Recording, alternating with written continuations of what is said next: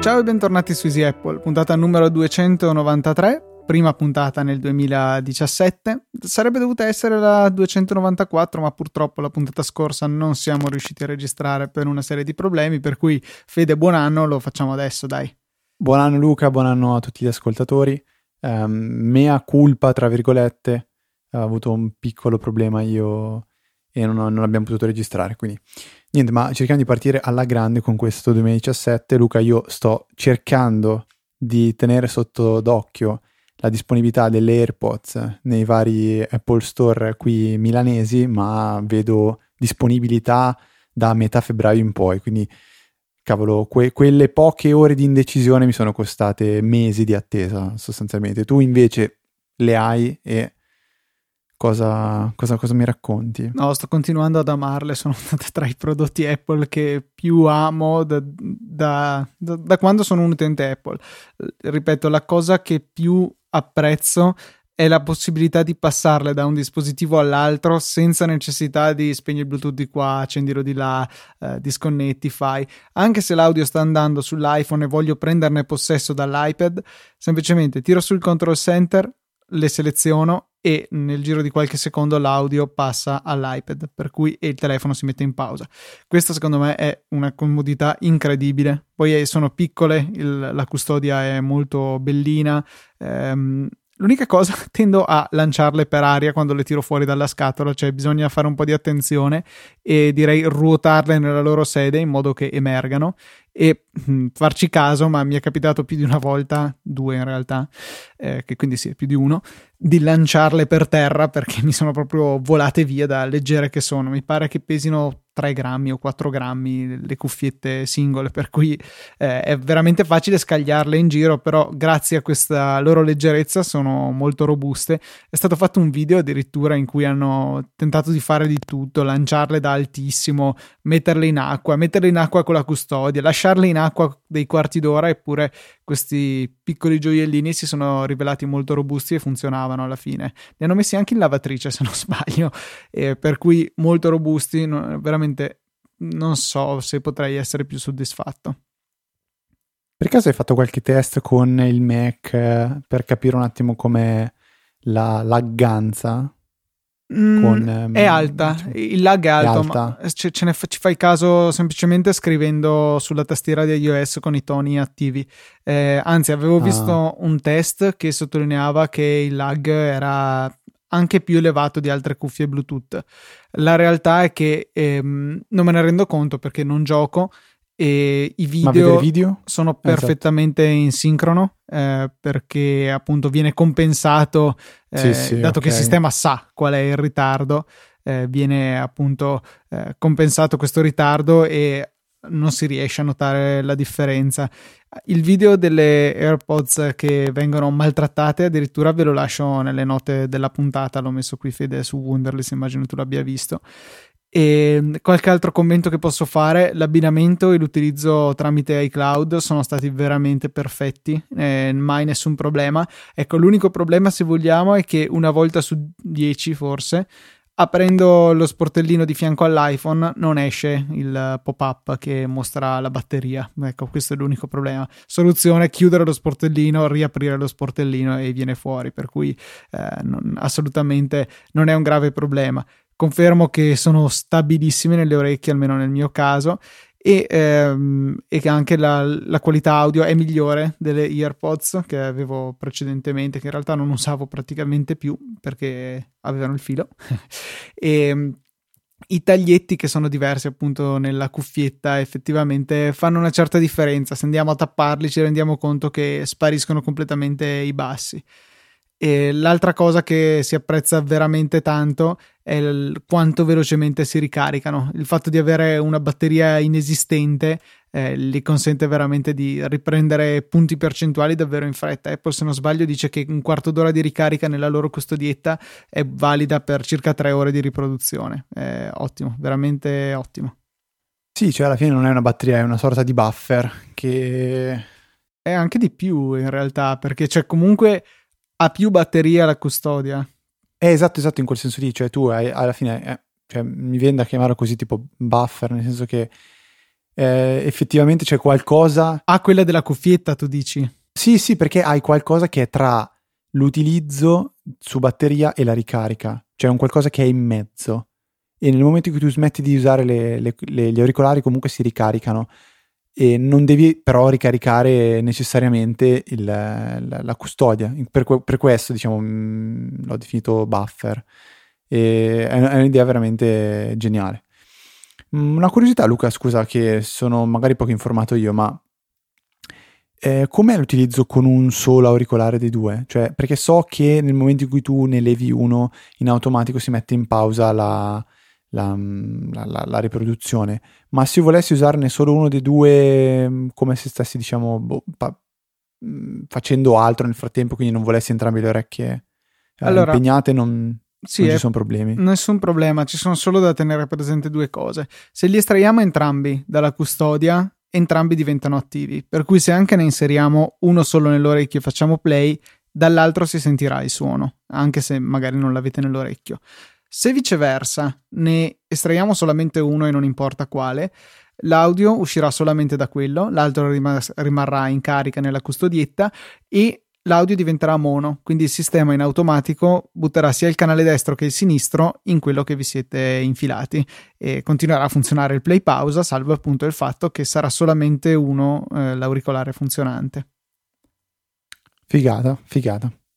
Um, Luca, avevamo segnato un altro brevissimo diciamo gingilletto da, da, da consigliare in questa, in questa inizio puntata che Gingilletto un, TM. Gingilletto TM, sì eh, nel senso che è un... Uh, eh, mi viene da definirlo proprio gingiletto nel senso che non è niente di funzionale ma è una cosa carina da avere, da, da vedere.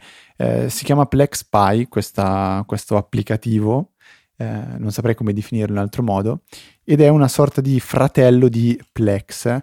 E ehm, cosa fa PlexPy? È un software che gira appunto su un NAS o su comunque la piattaforma su cui avete un eh, Plex Media Server e ciò che, ciò che andrà a fare questo software è analizzare la vostra libreria e la riproduzione della vostra libreria mostrandovi una serie di dati infinita su il giorno in cui guardate di più le serie TV, qual è la serie TV che avete guardato di più, quante ore totali avete visto di film piuttosto che di serie TV, eh, in ogni mese la quantità di ripro- cioè una serie di grafici e di informazioni veramente molto molto carine che a tempo perso fa sempre comodo andare, andare a curiosare. E, mm, sicuramente a Luca piace, eh, piacerà un casino. Um, per esempio l'ora più importante, l'ora diciamo mm, in cui tendete a vedere di più serie tv o film o ascoltare la musica e è totalmente gratuita PlexPy io personalmente sul QNAP l'ho, l'ho installata um, con un solo clic come, come, funziona con tutti gli applicativi del QNAP e funziona da sola, si aggiorna da sola, è veramente molto carina, andate a informarvi PlexPy, trovate il link nella nota della puntata. E se avete il Plex eh, Premium, il Plex Pass e quindi più utenti, magari per ciascun membro della famiglia, le statistiche sono individuali, utente per utente, potete vedere l'utente più attivo, è molto molto carino. E Fede, ti lascio invece nelle note della puntata una cosa che può essere utile anche ad altri nostri ascoltatori che magari fossero interessati ad acquistare delle AirPods. Il sito istocknow.com che avevamo già segnalato, mi pare per l'iPhone 7, è stato aggiornato per segnalare anche il, ehm, la disponibilità delle AirPods nei diversi Apple Store. Ah, bello, bello, bello. Per cui puoi con un solo clic controllare tutti gli Apple Store, in realtà non solo eh, di Milano, ma tutti quelli d'Italia e del mondo addirittura. Dove me lo hai mandato? Eh, l'ho messo in Wunderlist insieme agli altri link. Del, delle AirPods e posso dirti ecco che adesso qua. ce ne sono tipo due in Canada e uno no, tre in Canada, tre Apple Store in Canada e forse uno negli Stati Uniti che ce li hanno a disposizione, per cui non so. Uh, ah no, niente, è Canada anche quello, era appena di là del confine. Niente, quindi Fede, biglietto di sola andata per il Canada e potrai prenderti le tue AirPods eh, quanto prima. Ah, facciamo di no, dai. allora, io intanto faccio due cose insieme mi incasino, ma eh, direi di passare un po' alle mail, ai eh, follow up che eh, ci sono stati inviati in questa settimana. Il primo è quello di uh, Roberto che ci segnala una cosa che dice magari non l'avete ancora vista, magari la, la conoscevate già, noi la riproponiamo a tutti, ovvero dall'applicazione eh, Mappe, nel momento in cui si va ad aggiungere ai contatti uno dei, mm, delle, del, dei ristoranti o shop o qualsiasi cosa, ai contatti, si aggiunge uno di, queste, uno di queste voci ai contatti, vengono automaticamente popolate tutte le varie voci di interesse che sono registrate nei dati di quella, di, di quella attività, quindi eh, numero civico, indirizzo, città, CAP, eh, numero di telefono, via e tutto il resto, che è tutto sommato una cosa molto interessante e a me in particolare piace eh, rendere il più completo possibile il contatto di una certa persona o anche ristorante o posto simile. Sui ristoranti ho sempre il problema di che non so mai se mettere um, diciamo il, il, nome del ristorante sotto, la, sotto, il nome, sotto il cognome, tendo a metterlo sotto la voce quello compagnia eh, o azienda, non mi ricordo come si chiama. Esatto, sì sì, io lo metto sempre lì, a quella voce lì. Eh, infatti mi urta tantissimo quando vedo magari, so, il ristorante che si chiama Sole Mio, dove Sole è il nome e Mio è il cognome, la cosa mi, mi fa impazzire, però purtroppo c'è chi lo fa. Eh, andiamo avanti con i follow up perché c'è Alberto che ci segnala che Setup, l'applicazione o meglio il servizio per le app in abbonamento che avevo segnalato forse nella scorsa puntata, che con un eh, costo fisso di 9 euro al mese eh, o 9 dollari in realtà al mese, forse 9,90, adesso non mi ricordo più benissimo, vai così col podcaster professionale, eh, consente di utilizzare diverse applicazioni che sono a pagamento in un unico canone, diciamo, e eh, è possibile fare l'iscrizione magari con gli inviti che abbiamo ancora a disposizione dovrei averne ancora tre se non sbaglio eh, anche senza inserire una carta di credito. Basta uscire al momento dell'inserimento della carta di credito e dopo un giorno comunque si riceve una mail con la registrazione completa senza la necessità di inserire una carta di credito. Eh, effettivamente come avevamo sospettato nella scorsa puntata è stato abbastanza un deterrente perché non ce li avete chiesti tutti i codici, il fatto di dover appunto inserire una carta dico è stato un deterrente. Se siete comunque interessati e volete iscrivervi e provare il setup, potete comunque farlo, scriveteci per chiedere l'invito se riesco chiaramente a ottenerlo. Luca, un ultimo follow up invece è mio, di me medesimo, che non ho mandato una mail ma semplicemente l'ho, l'ho aggiunto alle, alla alla, alla lista delle cose di cui vogliamo parlare in questa 293esima puntata, che è un, eh, a mio parere, molto interessante video di Jason Snell. Um, per f- capire chi è Jason Snell, io non lo so, ma se volete Luca vi dà un sorti background. Comunque, eh, se, non, se, non, ricordo male, era un giornalista eh, che scriveva per una rivista per Macworld, sì, in per realtà Macworld, forse ecco, anche Mac Observer ai tempi eh, passati, poi Macworld e ora è il proprietario e autore principale di sixcolors.com. Mm-hmm. Dopo che è rimasto, diciamo, a piedi perché Macworld ha chiuso la rivista cartacea, se non sbaglio. Esatto, sì. Cioè ha chiuso, ha terminato la produzione della rivista cartacea. E quindi Jason Snell vi- ha registrato un video di 4 minuti intitolato Trucks and Cars and Mac SUVs, SUVs terribile da dire, però. Uh, che cosa, di che cosa parla questo video? Che invito tutti a vedere. Uh, fa riferimento a uno dei discorsi che ha fatto Steve Jobs durante il... Um, come si chiama quella conferenza? Con All uh, Things D, forse. All Things D, esatto. In cui fa un, una sorta di metafora molto... Mm, che è diventata molto famosa, cioè paragona l'utilizzo dei computer a quello dei trattori, diciamo, che venivano usati dall'uomo quando ne aveva necessità. Ma Barra dei pick up anche in realtà, perché sì. truck spesso è l'abbreviazione di pick up truck, però comunque sì, non cambia il succo del discorso. Sì, comunque diceva, quando l'uomo era più, diciamo, tra virgolette, contadino, eh, aveva la necessità di utilizzare un tipo di mezzo che era il pick up, il trattore, eccetera, eccetera, ma più l'uomo si è spostato verso uh, una urbanizzazione e più ha sentito la necessità di utilizzare delle, delle macchine, delle automobili che diciamo sono quelle che utilizziamo oggi perché sono, sposano meglio quelle che sono le necessità dell'uomo attuale. Allo stesso modo Steve Jobs dice i computer sono un po' questi trucks e non so se l'iPad sarà la macchina informatica del futuro, però sicuramente eh, vi, vi, dico di per certo che il computer non è lo strumento che tenderanno a utilizzare, che, che, diciamo che sposerà al meglio le necessità informatiche delle persone tra, lui dice, non so se due anni, tre anni, dieci anni, vent'anni, non so neanche se sarà, se sarà l'iPad, dice. E Jason Snell riprende questo articolo eh, provando a vedere come si è evoluta la situazione oggi e lui dice che probabilmente questo, questo nuovo strumento di cui tutti abbiamo bisogno e che sposa al meglio le nostre necessità non è l'iPad, bensì lo smartphone, perché effettivamente lo smartphone è lo strumento che, mi sento di confermarlo, più, uh, più mm, diciamo, è utilizzato da tutti. È quello strumento che ormai tutti hanno, che tutti utilizzano per andare in internet e che sempre più tutti utilizzano anche per effettuare transazioni bancarie, per mandare email, per magari anche scrivere eh, so, de, de, de, dei, pezzi di, di curriculum, per... è quello strumento che viene usato al, forse al 99% dalle persone per eh, soddisfare le proprie esigenze informatiche. E a, a me come articolo diciamo, mi ha fatto un po' riflettere ed effettivamente mi sento di, di condividerlo quasi al 100%. Ovviamente due, due, cose secondo me mm, che possono unirsi in una sola vanno sottolineate ah, in questa situazione visto che io e Luca ne parlavamo nella scorsa puntata, ne abbiamo parlato approfonditamente, questa transizione non sarà una cosa che farà contenti tutti. Ci saranno persone che saranno un po' seccate da questa, da questa transizione e non sarà una transizione facile, sicuramente. E non sarà Jobs. neanche una transizione breve, secondo me.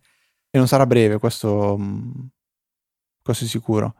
Uh, però a me, a, me, a me, ha colpito molto questo video e mi ha fatto molto piacere rivedere un po' Steve Jobs, Steve Jobs parlare ancora, ancora, adesso io quando lo vedo resto abbastanza affascinato da, dal suo modo di, di, di vedere com- come se sembra che stia parlando di cose che lui cioè, ha, già, ha già vissuto e già visto è, è veramente impressionante non so se Luca tu condividi sicuramente aveva una sensibilità che forse a tanti, eh, Tim Cook in primis, manca circa il cercare di cogliere quelle che saranno le tendenze del futuro. Eh, a volte anche a volte spesso anche lui sbagliava però ha avuto delle intuizioni che sicuramente si sono eh, rivelate fondate. Effettivamente sì Jason Snell in questo video va a mostrare come quello, quelle parole che vengono spesso attribuite a Jobs in realtà sono state un po' rimaneggiate riviste forse un po' tirate fuori dal contesto.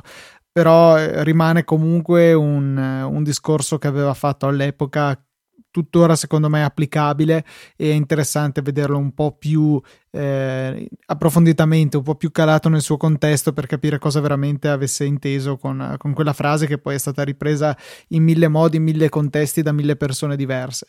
Per cui sicuramente un video da vedere anche perché appunto è breve e conciso e sicuramente porta a casa il messaggio.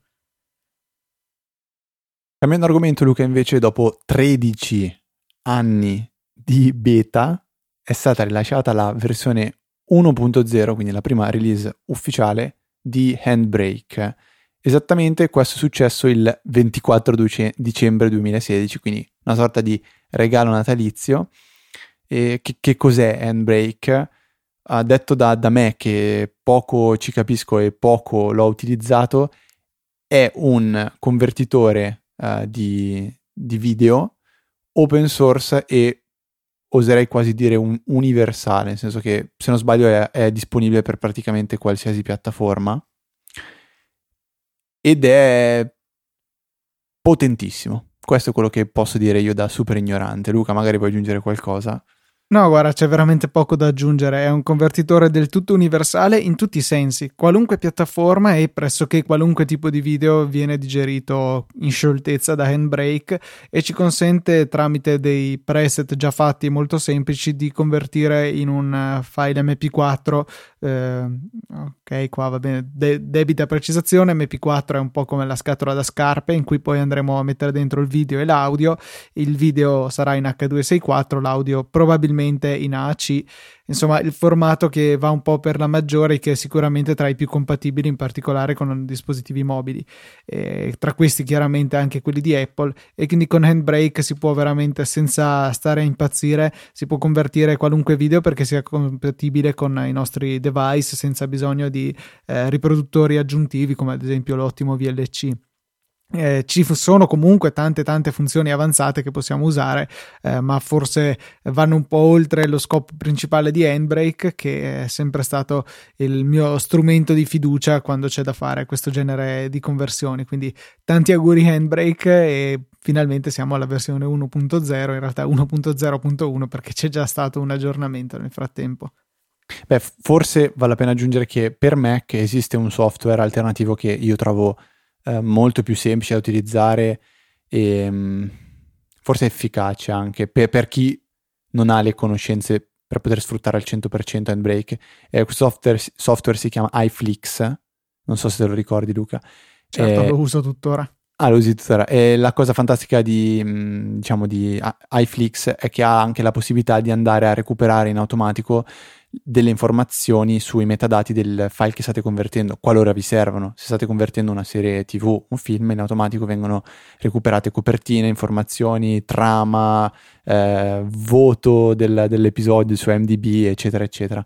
Eh, trovate il link nella note della puntata, un software che qualora vi dovesse servire convertire dei video è assolutamente quello che mi sento di consigliare sopra tutti iFlix che peraltro è disponibile nella suite eh, che viene resa disponibile con setup e ehm, però in realtà è un software un po' diverso perché iFlix è veramente one click mentre invece Handbrake consente un attimino se c'è necessità di dare qualche informazione in più banalmente c'è un cursore orizzontale che ci consente di selezionare la qualità e di riflesso quindi anche la dimensione del file.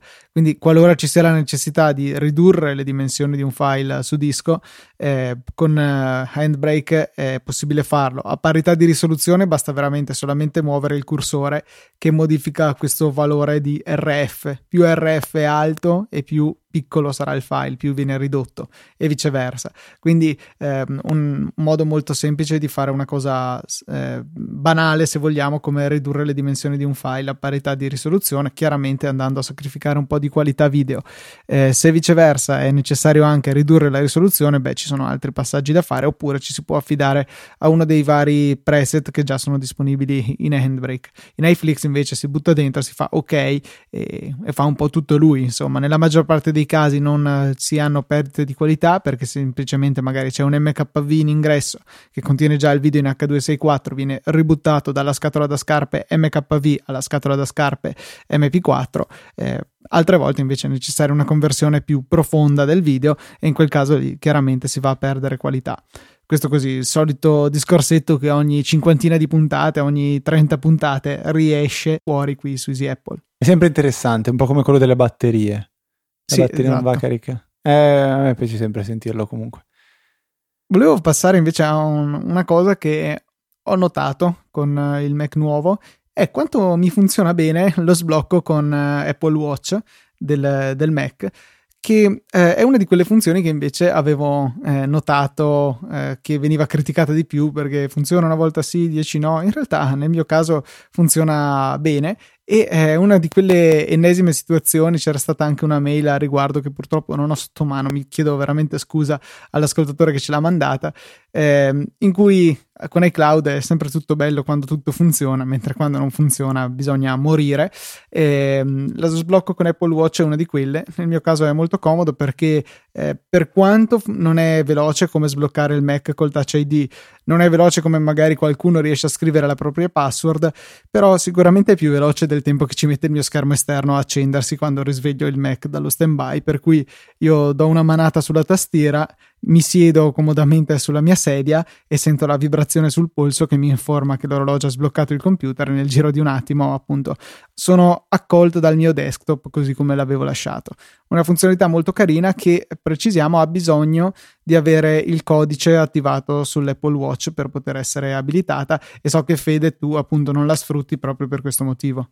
Esatto, io non ho il codice sull'Apple Watch, quindi non, non la sfrutto. Ma volevo chiederti invece, per quanto riguarda il Touch ID, lo, lo utilizzi spesso o sul, sul Mac? Quando utilizzo il Mac come portatile lo uso sempre, è comodissimo e anche piuttosto veloce. Ne ho parlato parecchio anche con Maurizio nell'ultima puntata del saggio podcast che vi consiglio di ascoltare e che magari Fede se riesci a buttarlo nelle note della puntata sarebbe un'ottima cosa.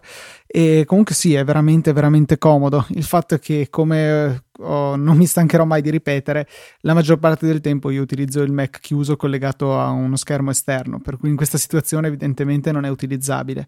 Um, in una delle mie due postazioni il Mac è in realtà aperto sul fianco, per cui posso allungarmi e utilizzarlo e in quel caso lo faccio, mentre invece qui a Verona dove sono al momento il Mac è sotto la scrivania chiuso, per cui non ho assolutamente possibilità di usare né la touch bar né il touch ID e mie impressioni riguardo appunto a queste due caratteristiche fondamentali dei nuovi MacBook Pro eh, ci sono nell'ultimo ehm, saggio podcast e penso che sia io che Maurizio ne abbiamo fatto una mini recensione abbastanza oggettiva nei minuti in cui ne abbiamo parlato.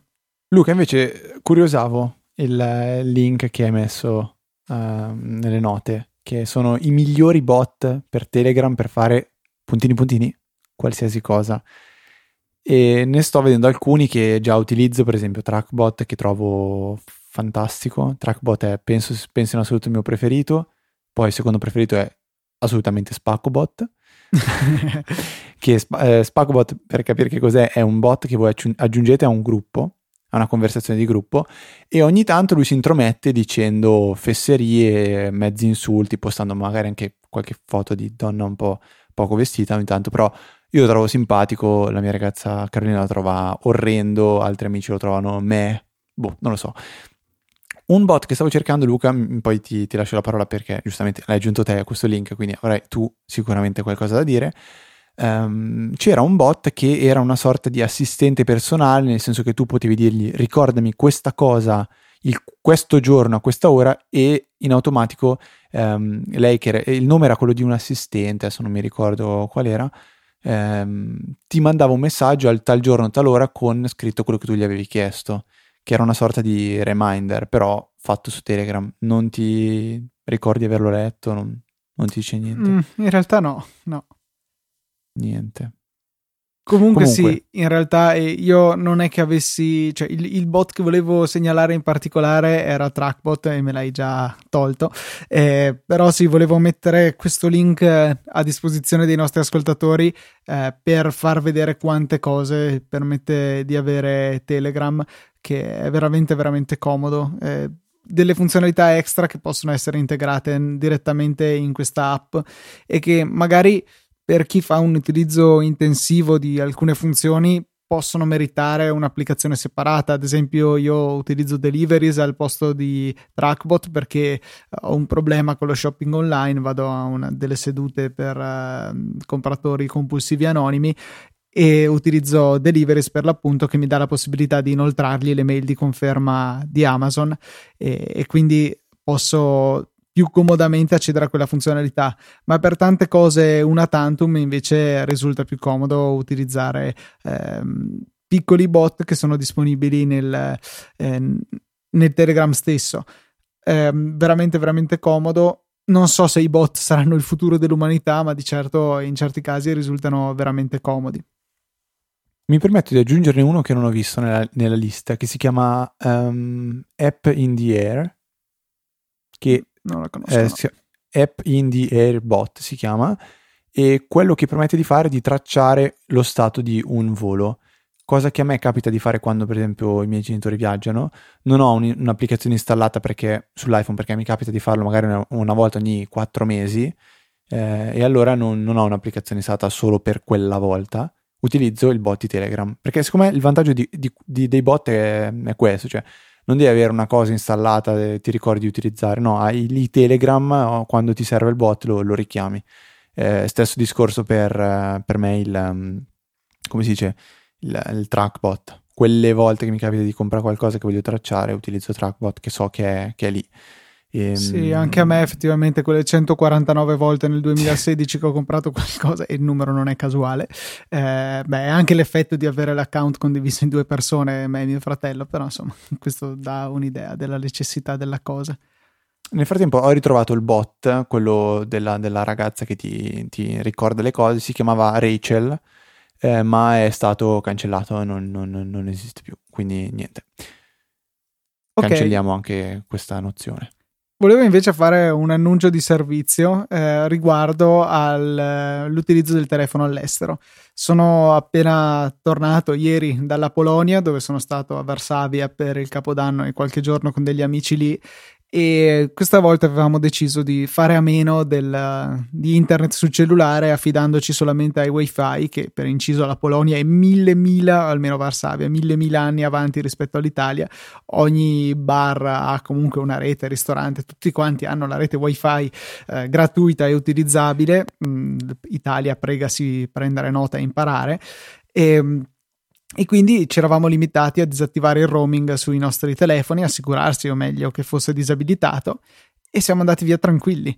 Peccato che per caso mi sono messo a controllare tra le, ehm, gli addebiti sul uh, mio credito e ho fatto caso che la team per uh, due giorni di fila aveva pensato bene di addebitarmi 4 euro al giorno, come se io avessi usato internet e quindi avessi avuto accesso a quel bundle di mi pare 500 mega al giorno che viene messo a disposizione alla prima connessione. Io non avevo chiaramente fatto questo. Eh, per cui non, non, mi spiegavo la cosa, il roaming era disattivato. Ho controllato ripetutamente, ho anche spento i dati cellulare completamente dopo il primo addebito, che per quanto l'effetto era lo stesso perché già dovevano essere spenti avendo il roaming disattivato. E il giorno dopo ancora mi sono ritrovato l'addebito. Questo mi ha spinto a ehm, anche perché il credito mi era andato in negativo, per cui non avevo possibilità di comunicare in caso di necessità, ma mi ha spinto a contattare l'assistenza tramite Twitter invece che aspettare il mio ritorno in Italia. E in sostanza mi hanno detto tra le righe che la colpa è il fatto di avere il telefono impostato sulla selezione automatica della rete anche 4G che però boh, non capisco come sia possibile dato che la, la rete è spenta. Fatto sta che eh, mi hanno rimborsato il mal tolto, fortunatamente, e eh, bloccando il telefono in 2G eh, o in 3G, non ricordo su cosa l'avessi bloccato, non ci sono stati più debiti per i giorni successivi. Eh, la cosa non è successa solo a me, è successa anche a altri due amici, uno con un iPhone 6 Plus e altri due con eh, degli Android, un Samsung e un OnePlus, per cui eh, telefoni completamente diversi, non c'era niente che li accomunava se non il fatto di avere la selezione automatica della rete anche 4G abilitata, per cui questi simpatici signori hanno un problema e pensano bene di ribaltarlo su noi clienti. Andato a vedere sul mio dettaglio del traffico c'erano una serie di connessioni da 000 kilobyte una ogni tanto era da 2 e quindi ci faceva vincere l'addebito dei 4 euro e quindi fate attenzione pensate anche a questo quando siete all'estero oltre al roaming disattivato eh, magari bloccate il telefono in 2G che se tanto non usate internet eh, va bene uguale ecco ma poi a proposito di questa cosa del roaming eh, dico una stupidata se Mm, mi viene in mente che dovrebbe sparire il discorso del roaming del giugno, tutto. mi pare che sia la data. A giugno? Sì, è sempre Dici l'anno questo... prossimo, però. Sempre... Eh. Infatti, anche secondo me è sempre l'anno prossimo, però mi sembrava di ricordare una sorta di 2017 luglio, giugno, comunque estate. Sì, sì, eh, sì. Quindi magari questo problema potrebbe sparire. Ok, eh, no. altra cosa che volevo segnalarvi. Eh, vi avevo già parlato tempo addietro di, dell'ottima applicazione Splitwise per tenere traccia delle spese di gruppo, chi deve soldi a chi, chi ha pagato per chi, eccetera, eccetera. E, mm, l'ho usata anche in questa vacanza, fenomenale, mi ha risparmiato un sacco di fatica ai conti. Eh, la, l'azienda, perché penso proprio che di azienda si tratti, che realizza questa applicazione, ha fatto anche una versione semplificata del, dell'app che si chiama Plates come piatti e lo scopo di questa è dividere il conto quando andiamo fuori a cena con gli amici. Si usa in maniera veramente semplice, purtroppo solo in landscape, che non apprezzo molto, ma vabbè. Eh, dovete selezionare quante persone siete e a quel punto lì verranno messi sul tavolo tanti piatti quanti siete. Eh, vi tocca mettere, cioè inserite poi il costo totale della vostra cena, una cifra a caso, Dopodiché mh, dovete inserire quanto sono le tasse perché è inventata per gli americani che devono inserirle a posteriori. Non è il nostro caso, lasciamo zero e andiamo avanti, non perché non abbiamo tasse, ma perché è già in- incluso nel prezzo di prima. E poi potete semplicemente scegliere se dividere il conto equamente che non è molto utile visto che potevate farlo direttamente con la calcolatrice, oppure inserire i singoli piatti che sono stati acquistati, ad esempio un piatto da 12 euro, mi viene scritto, trascino il numero 12 sul piatto di destra, che quindi magari è Federico. Io ho mangiato una cosa che ne costava 8,80, la prendo e la butto sul mio piatto e ci viene tenuto conto di quanto manca a completare il conto nel centro del tavolo, perché ad esempio magari abbiamo comprato l'acqua insieme. A quel punto lì, una volta inseriti tutti eh, i piatti delle singole persone, possiamo premere su dividi il resto, quindi cliccando sul centro dello schermo, selezioniamo i piatti delle persone che se lo dividono oppure selezioniamo tutti, c'è un bottone dedicato e quindi ci farà i totali persona per persona di quanto bisogna pagare per la cena. Molto semplice, efficace, una di quelle app eh, che Fede non avrà mai perché le usa magari una volta ogni tanto e non sono degne di un'icona neanche in una cartella del suo iPhone, però sono molto pratiche secondo me.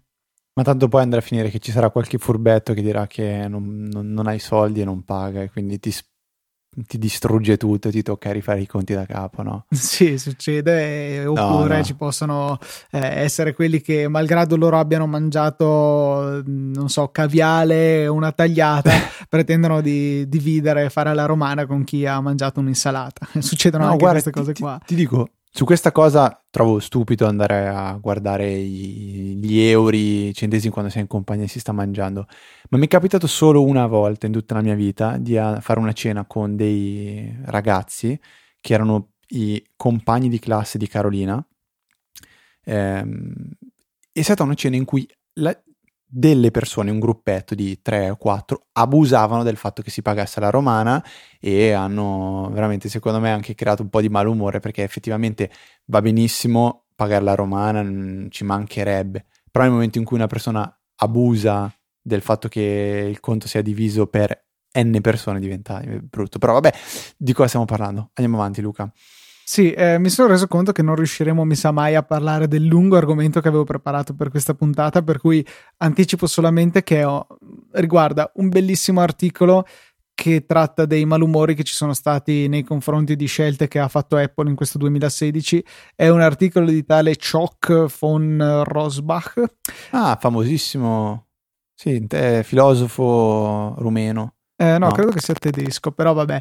Eh, comunque il post si chiama Apple's 2016 in Review. Vi lasciamo il link nelle note della puntata perché per la prima volta nella nostra storia vi diamo i compiti perché dovrete leggerlo entro la prossima puntata. È un po' lungo, ma fa delle bellissime considerazioni che speriamo di riuscire a commentare nella prossima puntata. E appunto risponde un po' a quel quelle critiche che sono state mosse ad Apple, un certo malcontento, ci sono state anche delle mail rivolte a noi, in particolare una eh, ci era arrivata di recente da Maurizio, ehm, che appunto mh, viene tutto quanto trattato in maniera molto oggettiva e secondo me condivisibile da questo eh, autore, per cui vi lasciamo il link nelle note della puntata. E nel frattempo passo a un piccolo suggerimento che volevo darvi, e cioè eh, cosa si può fare con Keyboard Maestro. Un'app fantastica, dobbiamo ancora fare la puntata dedicata a Hazel oh, e a Keyboard oh. Maestro. Eh, tipo due anni ormai, no scherzo, però saranno sei mesi tranquilli. No, saranno solo sei mesi, dai. Sì. Forse era quest'estate, l'avevamo promesso, ma noi non dobbiamo promettere più niente. Infatti, eh, la faremo, questa è la promessa che facciamo, non, non, andiamo più nello specifico con la data. E um, Keyboard Maestro ha un, mi ha risolto ancora una volta un problema, nello specifico, specificamente per fare, ehm, per prepararmi la discussione su questo articolo che oggi non riusciamo a trattare. Eh, volevo nelle, nei sottopunti di Wunderlist mettere i titoletti che lui aveva messo nell'articolo e li volevo tutti in maiuscolo in modo che fossero visibili nella listona per capire dove cominciava uno e dove finiva l'altro. Eh, quindi dovevo costantemente trasformare in maiuscolo del testo e ho scoperto che Keyboard Maestro ovviamente può fare anche questo. Eh, nello specifico, l'azione di cui mi sono servito è Filter Clipboard, perché io andavo, selezionavo dall'articolo, copiavo, poi lanciavo questa macro di Keyboard Maestro che contiene solo questo Filter Clipboard tramite una shortcut da tastiera e ehm, mi andava a applicare un filtro, nello specifico tutto maiuscolo, poi ho fatto anche la versione che mi fa il tutto minuscolo che serve in altre situazioni, ma ci sono veramente tantissime cose che può fare. Può ehm, mettervelo in title case, che è quella roba con le maiuscole di ogni parola, in sostanza. Ehm, può mettere la prima lettera in assoluto maiuscola e le altre no. Può togliere gli stili, eliminare gli spazi all'estremità della stringa che abbiamo copiato, eh, fare la codifica corretta per eh, l'HTML, fare le smart quotes, che non so cosa siano, ma sono evidentemente il contrario delle dumb quotes. Sì, eh, quelle sono dritte, le altre sono invece. È come se fossero serif e sans serif. Ah, ok, perfetto. No, no scusa, ho detto una stupidata. Eh, alcune sono gli apici e le altre invece sono quelle con la bocca di drago, di coccodrillo, presente maggiore e minore. Ah, ok, ok, sì, le okay, virgolette è... alte oppure quelle Se non sbaglio. angolate. Vorrei dire, mi sa che ho detto cagate. Non lo so, vabbè, mi pare eh, non importa, e, mm-hmm. e, mille altre cose, tipo vedere quanto è lunga la stringa, ehm, fare l'escaping per uh, metterla in un URL, cioè veramente mille, mille cose eh, che ancora una volta rendono Keyboard Maestro uno strumento ultra versatile e che mi ha risolto un problema. Lo vorrei tanto su Windows, mamma mia quanto lo vorrei su Windows Luca. Eh, oh, mi spiace, intanto ti, attacchi con quella ciofeca di autohotkey. Sì, che, che, comunque continua a fare sbarrare gli occhi alla, alla gente con cui lavoro, perché eh, è incredibile come, secondo me, la concezione del computer tuttora nell'ambiente lavorativo sia sbagliata da, da, da, dal potenziale che può offrire una, una macchina del genere. Vabbè, ogni volta mi piange il cuore, ma niente. Amen. Non ci si può fare niente. Luca, sei stato a divertirti in, uh, in, queste, in queste, vacanze a, in Polonia, se non sbaglio? Non so se si può dire. O magari sì, sì, lo, l'ho detto io stesso un attimo fa, ma bene così. Perfetto. Hai fatto un po' di foto e tu sei una persona brava che condivide uh, su Facebook. Hai un iPhone 7, quindi avrai fatto delle belle live foto e so che condividerle su Facebook non è così scontato. Innanzitutto io non pensavo neanche si potessero mettere su Facebook le live foto. Sono già stupito dal fatto che ci siano su Google Photos. Non mi aspettavo che Facebook, diciamo, um, rendesse disponibile una funzione che tutto sommato è così limitata e, e, io oserei dire un po' anche sconosciuta alla maggior parte degli utenti. Invece tu mi insegni che si può, ma non è, diciamo, una cosa banalissima farlo. Sì, io adoro eh, le live photo, secondo me sono veramente eh, una, una, funzionalità bellissima di iOS.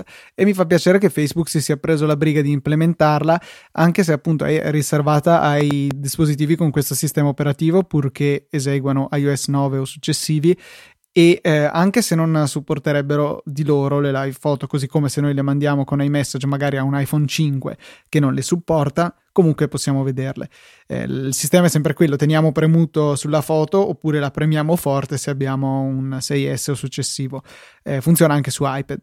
E, ehm, su Facebook è possibile condividere queste foto, però ci vuole un passaggio in più, perché se noi andiamo per condividere una o più foto, di impostazione predefinita verrà condivisa solo la parte foto e non il mini video che c'è dietro, che tra parentesi con iOS 10.2 è diventato a 25 fotogrammi al secondo e quindi molto molto più fluido, migliorando ulteriormente l'effetto.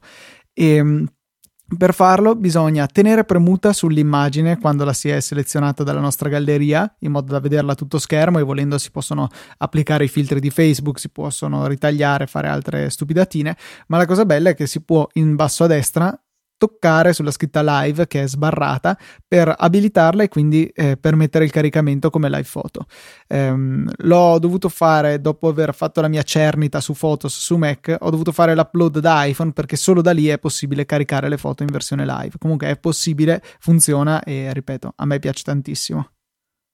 Sì, non è proprio il massimo dover sistemare le foto dal Mac e poi ricaricare da iPhone, um, però torniamo forse sul solito discorso che farlo da Mac è più comodo, no? Sì, sì, sì, infatti io le ho sistemate tutte da Mac anche perché eh, potevo nel dubbio io sono una persona che ama non avere troppe foto, cioè se, se, vado in una vacanza avere 700 foto probabilmente non le riguarderò mai più, se invece ne ho 50 è già più probabile, per cui spesso si tende a scattare tante foto magari anche vicine e simili tra di loro e avere la possibilità di affiancarle nel mio display da 27 pollici e poterle confrontare a colpo d'occhio è sicuramente facile oppure anche solo banalmente andare avanti e indietro veloce con eh, le freccette tra una e quella appena dopo appena prima eh, ti fa vedere bene le differenze tra i due scatti e ti fa scegliere il migliore. Su iOS col fatto che bisogna scorrere, vedi l'immagine che si muove, eh, non è immediato capire dove sono le differenze e quale sia la foto più bella, per cui preferisco mille volte fare su Mac questa operazione, magari usando anche la touch bar che è molto comoda da utilizzare in Photos perché permette di avere tutto sullo schermo senza averlo ehm, magari che ti devi fissare sul mouse e guardare dove stai muovendo, insomma in generale è una cosa che mi piace anche e soprattutto per regolazioni di fino come eh, mettere in piano una foto, visto che a quanto pare non sono in grado di eh, scattare una foto dritta. Io tendo a fare poche foto, ma nel momento in cui mi metto a scattarne una, mediamente la, la scatto praticamente uguale, boh, tre o quattro scatti, diciamo. Perché non lo so, però ho paura che farne solo una è venuta male, allora ne fai sempre tre o quattro e poi non sai mai quale scegliere, quale mantenere.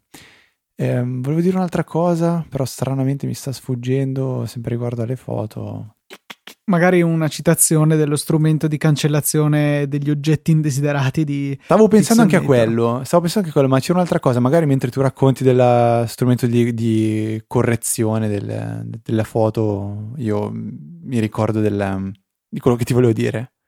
Sì, eh, mi ero trovato nella necessità di fare un piccolo ritocco a una foto, nello specifico nell'angolo in basso a sinistra avevo messo il mio bel ditone e quindi avevo leggermente rovinato uno scatto altrimenti carino e avevo provato con lo strumento incorporato in foto di ritocco che di solito è efficace ma in questo caso faceva un disastro perché era su una specie di sciarpa a righe di una mia amica e, e quindi inventava cose a caso tipo gli attaccava la manica di una giacca assolutamente non risultava molto credibile l'effetto. Mentre invece lo strumento analogo di Pixelmator si è, verific- si è rivelato mostruoso, cioè ha totalmente ricostruito la sciarpa e risulta del tutto credibile a meno che non andiate a osservarla proprio cercando l'errore. Insomma, se non sapete che lì c'è stata una correzione, probabilmente non ve ne accorgerete. Eh, Pixelmator ha anche un suo strumento che è possibile richiamare, una sua estensione che è possibile richiamare anche dal menu eh, degli strumenti esterni delle, mm, eh, di foto su Mac e forse anche su iOS. In realtà non, non, penso di averlo mai provato su iOS con i tre puntini. Eh, no, infatti non è possibile. Eh, ah, perché questo era un video, bravo Luca. Allora, rapidamente andiamo Prendi la GIF di. scarica la GIF di Telegram e metti quella magari. Eh, sì, esatto, potrei farlo. Sì, no, in realtà è disponibile anche Pixelmator nelle estensioni di iOS.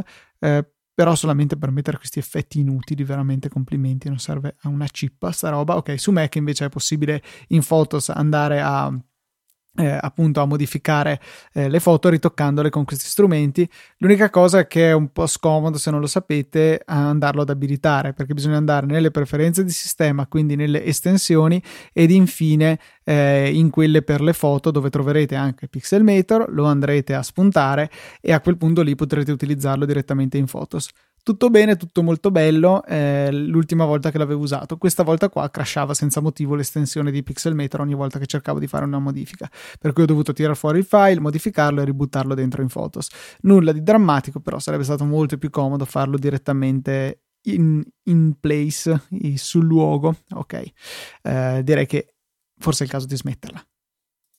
Ok, quello che volevo dire io invece, me lo, so, me lo sono ricordato, è che una cosa che odio in assoluto fare su um, iOS e che è stata cambiata, non, non so con che iOS, è la visualizzazione dei video, che adesso praticamente per capire l'avanzamento della riproduzione o per comunque scorrere avanti e indietro nel video, devi praticamente muovere l- quella sorta di rullino fotografico che hai nella parte bassa dello schermo e che non ti fa capire, secondo me, a che punto sei del video. Non so se tu hai mai riscontrato questo problema, te ne sei accorto. Ma no, mh, mm, cioè, sì, effettivamente non capisci. No, no, è vero che non capisci a che punto sei. Non, ho, non ho mai pensato al problema, però effettivamente è un problema. È molto comodo per scorrere il video perché è più facile afferrare quel gigantesco, eh, quella gigantesca strisciona delle miniature del video rispetto a centrare il piccolo cursore. Però sì, effettivamente c'è questo piccolo rovescio della medaglia che non è possibile capire se siamo all'inizio o alla fine del video perché il cursore sarà largo boh, 5 secondi, forse qualcosa del genere, per cui non è affatto chiaro dove siamo messi. Su iPad già meglio perché lo schermo è più grande, ma su iPhone il problema è evidente. Boh, ma io lo odio. Prima tu toccavi il video, partiva la riproduzione ed era come se stessi vedendo un qualsiasi video, quindi in alto avevi la, la barra di scorrimento. Invece adesso, boh, mi sembra che non si capisca niente, cioè, non so, lo, lo odio veramente tantissimo. E non so quando è stato introdotto, forse iOS 9. Penso di sì, penso proprio di sì. Sad. Ok, Luca, risaliamo con il morale, direi, e andiamo a ringraziare eh, i nostri ascoltatori che anche in queste due settimane in realtà ci hanno supportato. Dobbiamo ringraziare Federico Rodighiero, Pier Paolo Lambrini, scusate, non riesco a parlare, Giuseppe Marino, Giovanni Bertozzi che ha fatto una mh, mm, donazione specifica per Motorcast, nostro altro show del network che tra parentesi vi invito ad ascoltare qualora vi interessino i motori, e Caterina e Alessandro Valerio, questi sono i nostri donatori della settimana, grazie veramente a tutti quanti e grazie anche a quelli che hanno deciso di fare i loro acquisti per le feste natalizie su Amazon con il nostro link sponsorizzato, lo trovate in fondo a ogni puntata e nella sezione supportaci del sito, cliccate, entro 24 ore comprate quello che volete, potete anche poi togliere il link dell'oggetto che avete cliccato, qualora fosse per un oggetto specifico, e Amazon ci darà qualche centesimo. Grazie veramente tanto, è una maniera veramente facile per supportare Easy Podcast senza spendere niente di fatto. Ovviamente scherzo, Motorcast non fa schifo, è semplicemente una cosa di sgusto. No, scherzo, scherzo. Eh, ascoltate Motorcast, eh, ci sono il, l'altra metà zorzesca e un nostro amico che è Matteo Arone, parlano di macchine motori. Sono molto simpatici, quindi eh, mi permetto di pubblicizzarli anche io personalmente. Vi ricordo invece che potete restare in contatto con noi praticamente qualsiasi giorno a qualsiasi ora mandandoci una mail info.easyapple.org è l'indirizzo potete seguire eh, il nostro account di Telegram che utilizziamo sporadicamente ma per le cose che contano tra l'altro se non sbaglio adesso è possibile um, trovare uh, l- l- un account Telegram con un link super super super semplice che non vorrei dire una stupidata ma è t.me slash easyapple eh, è, stato è, stata introdotta questa nuova sì. funzione in Telegram che se non sbaglio è t.me slash e nome dell'account quindi nel nostro caso easyapple super semplice potete um, seguirci su Twitter account easy underscore apple, potete seguirci su Facebook, eh, alla pagina Easy, po- Easy, Podcast, potete iscrivervi alla newsletter che vi promette di ricevere ogni settimana vener- di venerdì alle ore 17 le note della puntata. Eh, per farlo trovate il link nelle note di questa puntata e delle puntate precedenti e eh, qualora abbiate voglia vi invitiamo anche a lasciare una recensione su iTunes che sicuramente ci aiuta e, sic- e ci fa anche piacere leggere un po' i vostri vari feedback. Quindi per questa prima puntata del 2017 direi che è tutto. Un saluto da Federico. Un saluto anche da Luca che si scusa per la voce ma mi sono portato a casa anche un po' di mal di gola. Ma in realtà sai che io ti sento abbastanza normale, magari tu ti senti diverso, però alle mie orecchie sei il dottor Zorzi di ormai sei anni fa. Eh, e noi ci sentiamo la settimana prossima con una nuova puntata di Easy Apple.